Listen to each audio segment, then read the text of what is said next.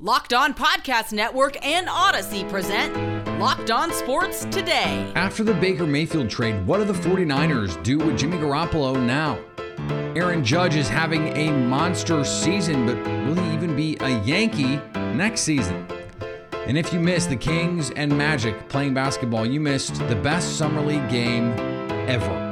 No, seriously. I'm Peter Bukowski, starting your day with the can't miss stories and biggest debates in sports. You're locked on sports today. Searching all major sports. Found. Let's start with the biggest story. Today's episode is brought to you by Bet Online. Bet Online has you covered this season with more props, odds, and lines than ever before. Bet Online, where the game starts. With Baker Mayfield now in Carolina, the last quarterback domino to fall looks like it's Jimmy Garoppolo. Will that domino fall at all? Joining me, I didn't mean to go to Dr. Seuss place there, but we're gonna we're gonna deal with it anyway. Joining me now from Locked On 49ers, Brian Peacock. And Brian, I know you will go with me on this journey to Dr. Seuss land because Jimmy G, where is he? Where is he going? I, I ruined it, but did they miss the boat here with Jimmy G? No, they didn't miss the boat because there was no boat to be missed once he opted to have surgery. And I think there was uh, Jimmy Garoppolo might be in Washington already or in Indianapolis already. There were some talks that were pretty far down the road, according to John Lynch. And I think the 49ers were surprised that Jimmy Garoppolo elected to get that surgery, but he had to get, he had to make that decision so he could be getting cleared right now before training camp, which was the idea. And maybe Jimmy Garoppolo and his agent Don Yee thought that teams wouldn't care that much and he'd still be somewhere else and that wasn't able to be facilitated. So now the 49ers there's an injury, injury guarantee for Jimmy Garoppolo. So there was no, they weren't going to cut him or anything and if a team wanted to come and, and trade for his contract then they would do that. But once Jimmy Garoppolo and it sounds like he's throwing now and he'll, he'll be cleared at some point I think before training camp. Once he's cleared the question now is does that open up the door for a team to have him in, he can pass a physical. Could they facilitate a trade? Or will the 49ers at that point say, okay, now there's no injury guarantee. We can just release him and he can go sign with, uh, you know, hated rival Seahawks or the uh, the Cleveland Browns. And I think he's a perfect fit for the Browns for Stefanski's offense. Already knows the terminology. Uh, I, I, think most people would believe that he's a better quarterback than Jacoby Brissett. But we have to wait for maybe one more domino of the Deshaun Watson suspension first before the so the Browns actually know exactly what they're doing at quarterback. And if it's a year suspension, I think Jimmy Garoppolo is just the natural fit there. And then obviously money, draft picks, those types of things would have to be figured out. I still think in the end, the most beneficial thing for the 49ers is just utilizing that 25 million because this isn't like Baker Mayfield or Sam Darnold where there's guaranteed money. The the 49ers can get $25 million in cap space that they can roll over to next year when they got to start paying Deebo Samuel and Nick Bosa. I think this is the question with the 49ers because Jimmy Garoppolo is a financially different situation than Baker Mayfield was in Cleveland because of the money the 49ers can save by simply cutting him once he is physically ready to go. So, how much do you think that part of this has been a factor for teams who are going, wait, why are we giving up something when we think that if we don't offer you much of anything, you're just going to cut him to save the money. Right, exactly. And for any team that would trade for Jimmy Garoppolo, it's they're not taking on his entire contract. And if the 49ers decide they want to keep Jimmy Garoppolo, they're not going to pay his entire contract. So Jimmy G is not making $25 million in some way. It just depends on what that way is. And does a team like Jimmy Garoppolo enough to trade something? And then there's a sliding scale. What if the the Browns say we want you to pay nine million dollars of Jimmy Garoppolo's salary. What's that? What's not? It's ba- you're basically paying. You're buying draft picks at that point. So what's you know is that is nine million dollars of of cap space that you're losing worth a third round pick? You know, uh, so and the 49ers have all along talked about how they really like Jimmy Garoppolo. He's a good quarterback. You don't give away good starting quarterbacks for nothing. I feel like they're selling that in a way to let teams know that they're not going to cut him but I think in the end they will end up cutting him. And I think they would also very much not like him to go to the Seattle Seahawks. So if they can facilitate something there and make sure he goes to non Seahawks, they would probably prefer to do that. Brian and co host Eric Crocker will be all over what the 49ers eventually do with Jimmy G. You can find Locked On 49ers everywhere you get podcasts, including the Odyssey app.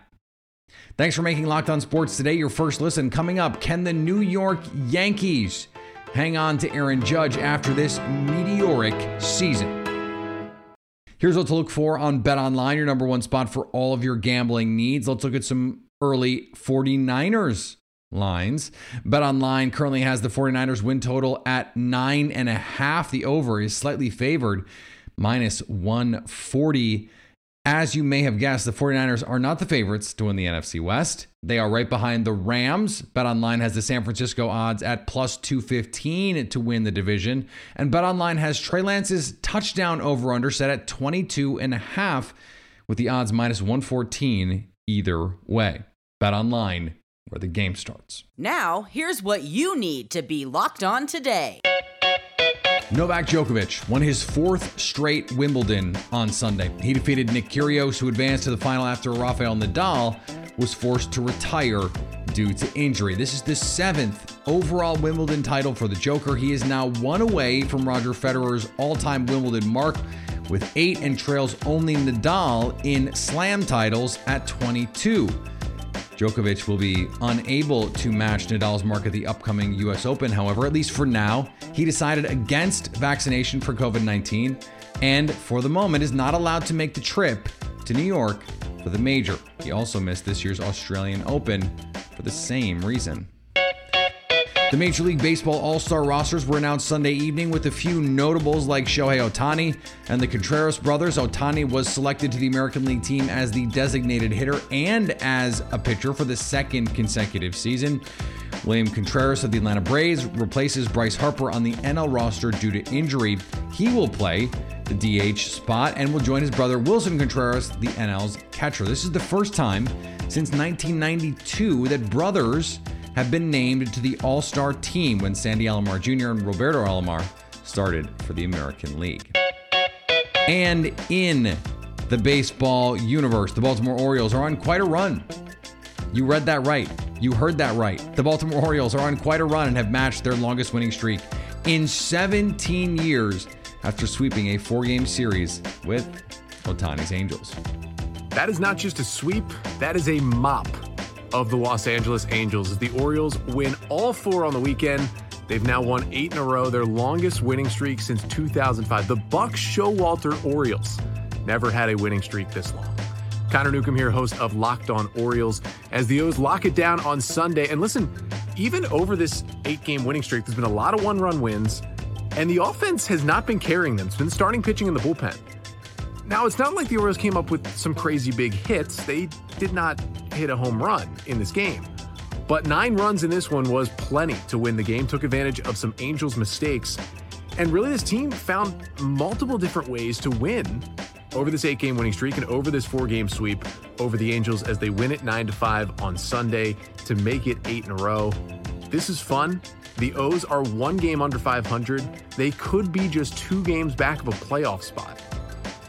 Enjoy it, Birdland. Enjoy it. And I'll recap all the weekend action on Monday's episode of the Locked On Orioles podcast.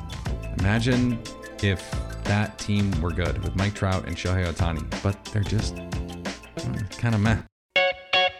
Meanwhile, the Orioles division rival Rays ran into a buzzsaw in the. Cin- Wait, am I reading this right? In the Cincinnati Reds?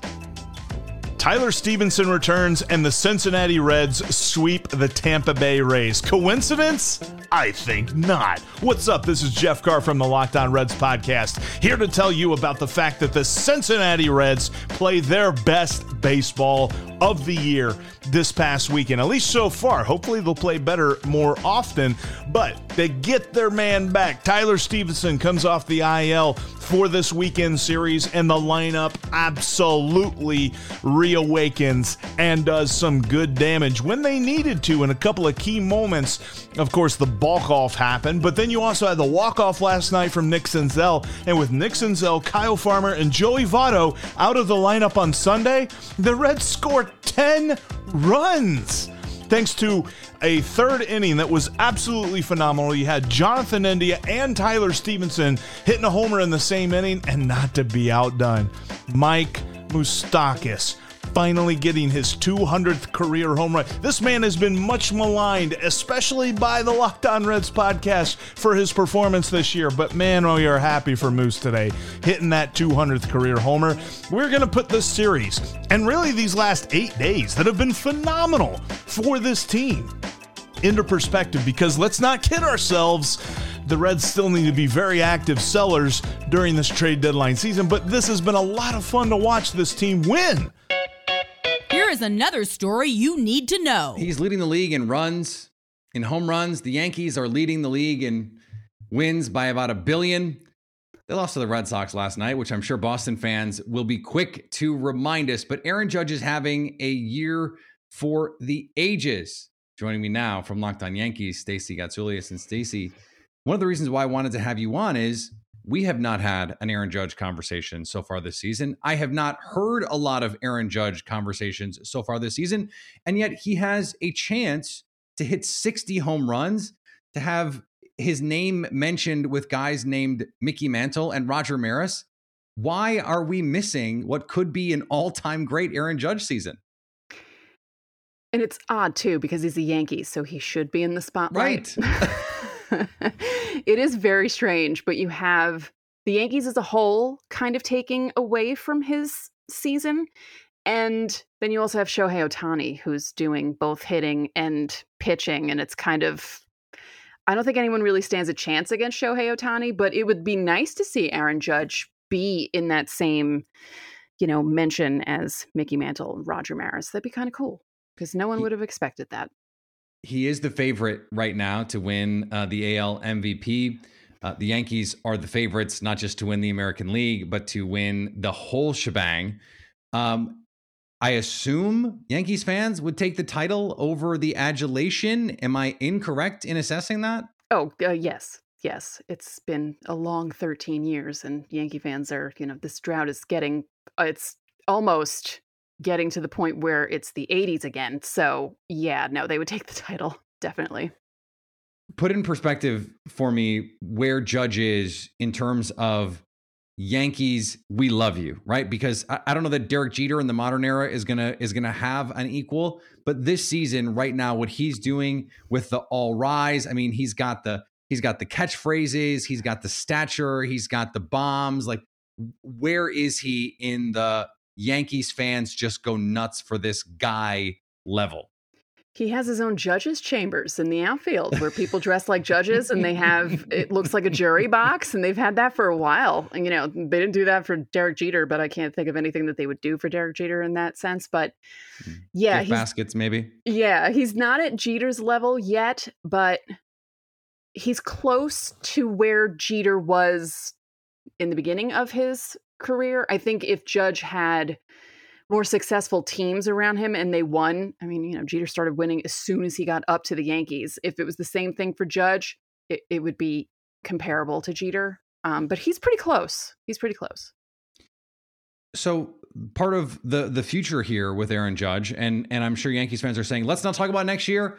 Let's let's let's deal with that after we win a World Series title. But we have to ask the question. Uh, Aaron Judge is 30 years old. He is due a contract. Um, and he has not had every season like this one. Right. So, what what are the calculations here for the Yankees in terms of trying to figure out what Aaron Judge's future is uh, in the Bronx? Yeah, I think we're uh, we're getting away from the really long long term contracts, and you know the Yankees are obviously going to offer him something. I can't see anything more than six or seven years at this point. But if he keeps playing the way he's playing this season, it's going to be hard for them to lowball him in a way. And um, I was kind of hoping the arbitration would have gone badly and then he would have played angry and would have really given them a reason to have to pay him after the season.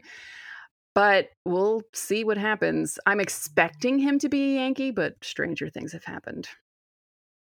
He's also six seven. It's pretty easy to lowball him, if we're being honest. Uh, the uh, major league umpires do it all the time.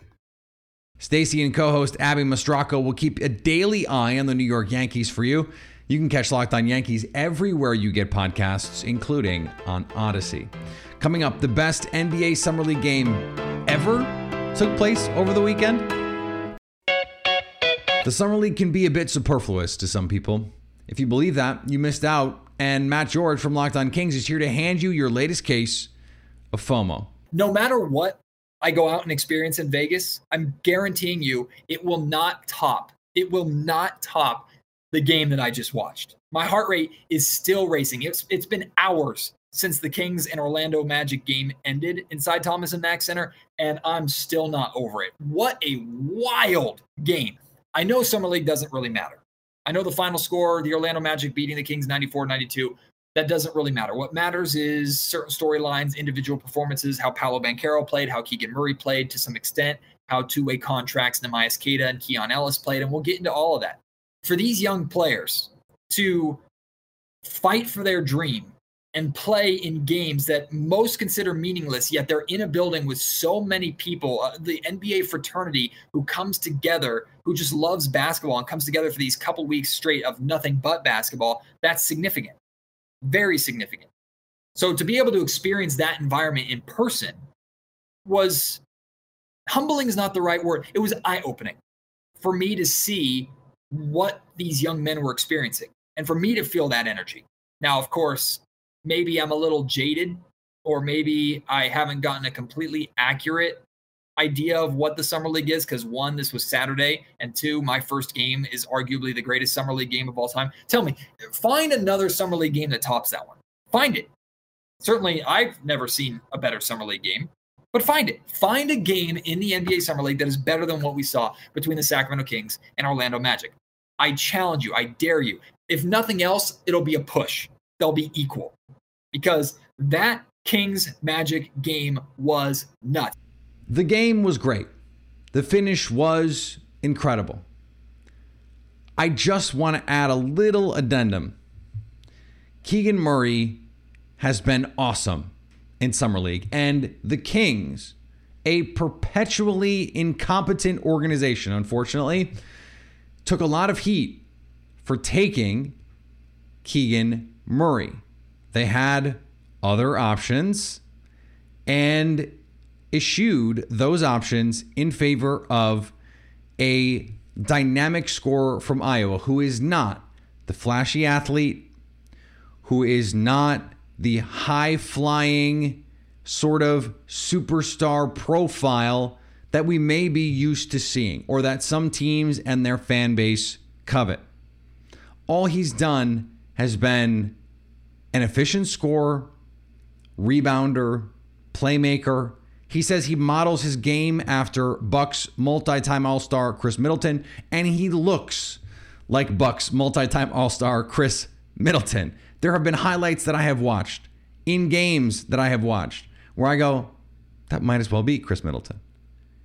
And if he turns out to be that kind of player, all of that noise, all of that nonsense falls by the wayside. I hope that's what happens. Not just because I want to see people get dunked on. No, I don't. I don't care. And ironically, Keegan Murray, not the kind of athlete who's going to dunk on everyone. And some of the guys that fans and media thought the King should take are, in fact, those kinds of guys.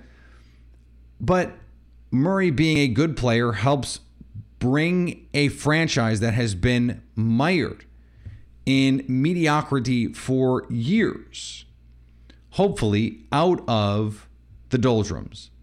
If that happens, it's really good for the NBA. I am cheering for Keegan Murray because I hate when we get so mad at these teams for passing on players we have never seen play for another really, really good player. I think a lot of people didn't see Keegan Murray play at Iowa. They didn't see him score on anyone and everyone. And they didn't see this in the NBA the same way teams didn't see Khris Middleton being Khris Middleton because he's not the flashy athlete. He doesn't have a mixtape that's going to go viral on YouTube, but he is an incredible basketball player. And I hope Keegan Murray turns out to be one too. And finally, Brittney Griner was the main focus of Sunday's WNBA All Star game. She was named an honorary starter, and in the second half, every player wore a number 42 jersey with her name on it. We're the most unified league in the world, said A'ja Wilson, who plays for the Las Vegas Aces. She's our sister, and at the end of the day, we're going to do whatever we can to amplify the platform that we have to make sure that everyone does what they need to do to make sure she gets home safely. Thanks for making Locked On Sports today your first listen. Now go make your favorite team's Locked On podcast your second listen. Coming up Tuesday, who are some of the top names we will hear during the Major League Baseball trade deadline season? So at least until tomorrow, stay locked on sports today.